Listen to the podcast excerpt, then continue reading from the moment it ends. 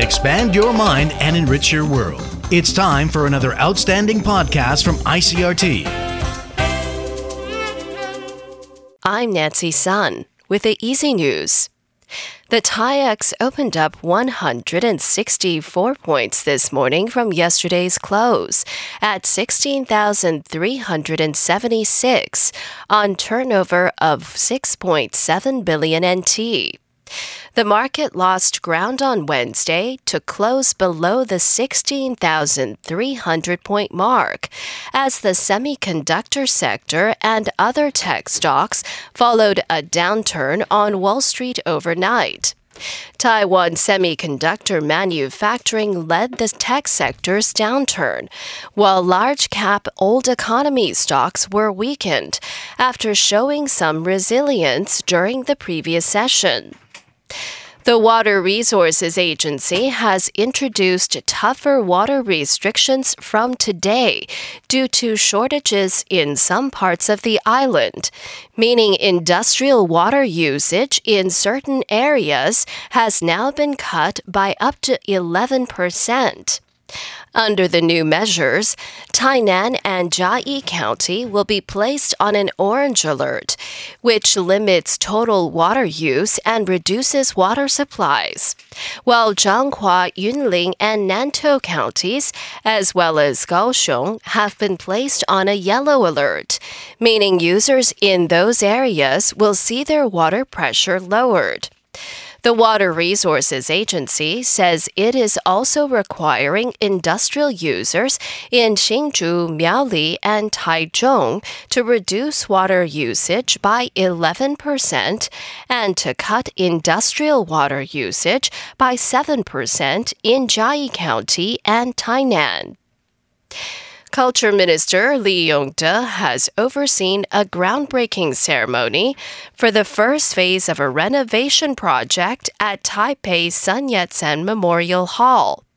According to Lee, the government has earmarked 1.6 billion NT for the renovation project. Lee says the first phase of the project includes work on the Zhongshan Park, where the memorial is located, and that is slated to be completed by the end of next year.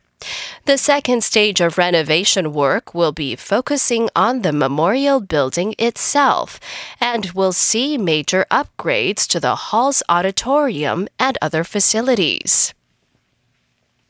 In international news, Australia's law forcing Google and Facebook to pay for news is ready to take effect.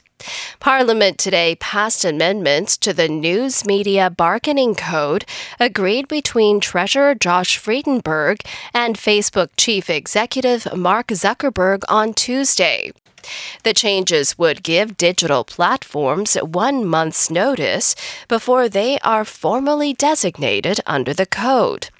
That would give those involved more time to broker agreements before they are forced to enter binding arbitration arrangements. In return for the changes, Facebook agreed to lift a ban on Australians accessing and sharing news. Google has already struck deals with major Australian news businesses in recent weeks. U.S. company Moderna says it is ready to begin trials for its booster COVID 19 vaccine shot, which aims to boost immunity against the virus variant first identified in South Africa. As Jagriti Dave reports, it comes amid concerns that current vaccines are less effective against the 501v2 strain. The Boston based biotech company is taking a three pronged approach to testing immunity responses against the new variant. One is to give existing trial participants a strain specific booster shot, but at half the dose. It sent doses of its new vaccine to the US National Institutes of Health for phase one clinical trials. Moderna is committed to making as many updates to our vaccine as necessary until the pandemic is under control, CEO Stéphane Bancel said in a press release. Moderna found its current two dose vaccine, while still effective, provides less protection against the 501v2 strain, which is thought to be more transmissible than the original virus. And Saudi Arabia's royal court says the Crown Prince Mohammed bin Salman underwent a successful surgery for appendicitis today and left the hospital soon after the operation. The 35 year old Prince Mohammed had laparoscopic surgery at a hospital in the Saudi capital of Riyadh in the morning.